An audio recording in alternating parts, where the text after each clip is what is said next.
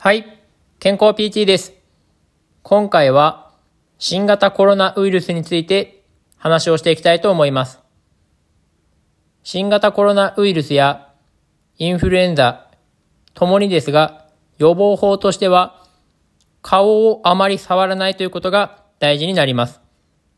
これは鼻の粘膜からこのようなウイルスが感染することが分かっているためです。また、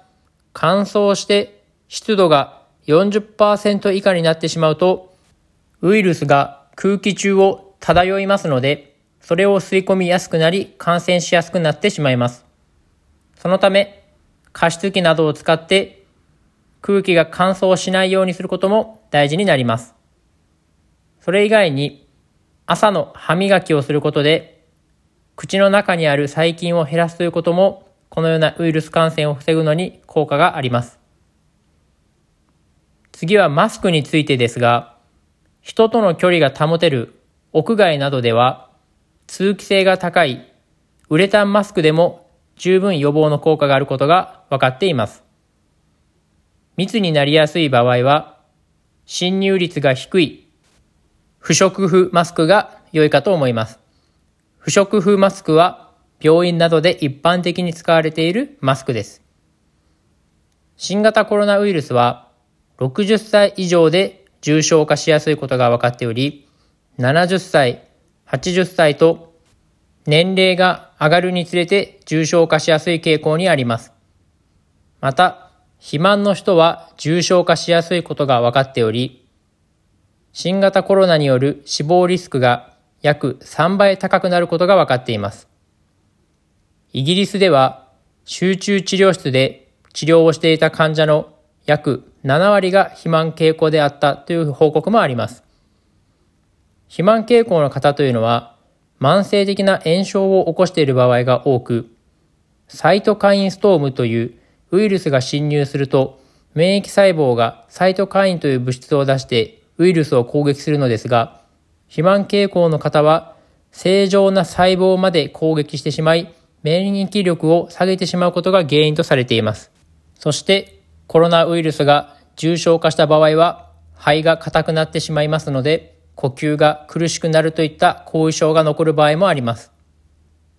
新型コロナウイルスとインフルエンザは同時感染する可能性があるというのがアメリカの調査で分かっており、新型コロナ患者の約20%がインフルエンザを含む別のウイルスに同時感染していたことが分かっています。新型コロナウイルスは発症する前が一番感染率が高いです。マスクを装着することで飛沫の約7割から8割を予防することができます。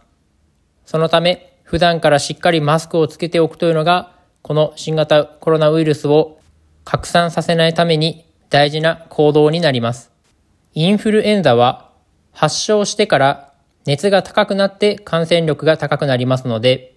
そのような状態では外出することも少ないため、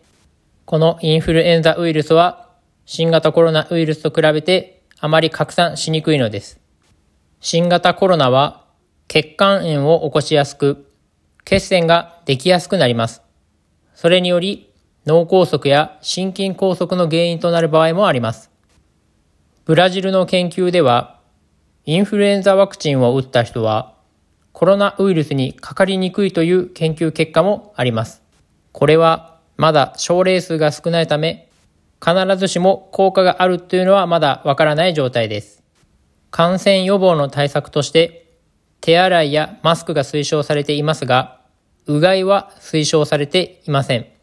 その理由としては、ウイルスは喉の粘膜について20分以内に侵入するため、うがいはウイルスがついて20分以内にしないと効果がないのです。もちろん、うがいをすることで喉を潤して細菌が入りづらい環境を作るという意味ではうがいは効果はありますが、一度粘膜についてしまったウイルスというのは20分以内にうがいをしないと効果がありません。少し前に SARS ウイルスというのが流行しましたが、これは特効薬を作っている途中で自然に亡くなっていきました。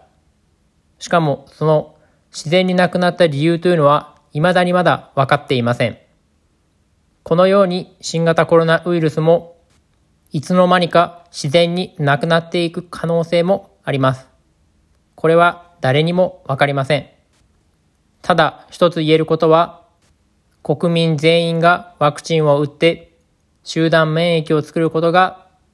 この新型コロナウイルスの感染拡大を大きく防ぐことにつながるかと思います。今回は新型コロナウイルスについて話をしていきました。今回の話を少しでも参考にしていただけたらと思います。今回は以上です。ではまた。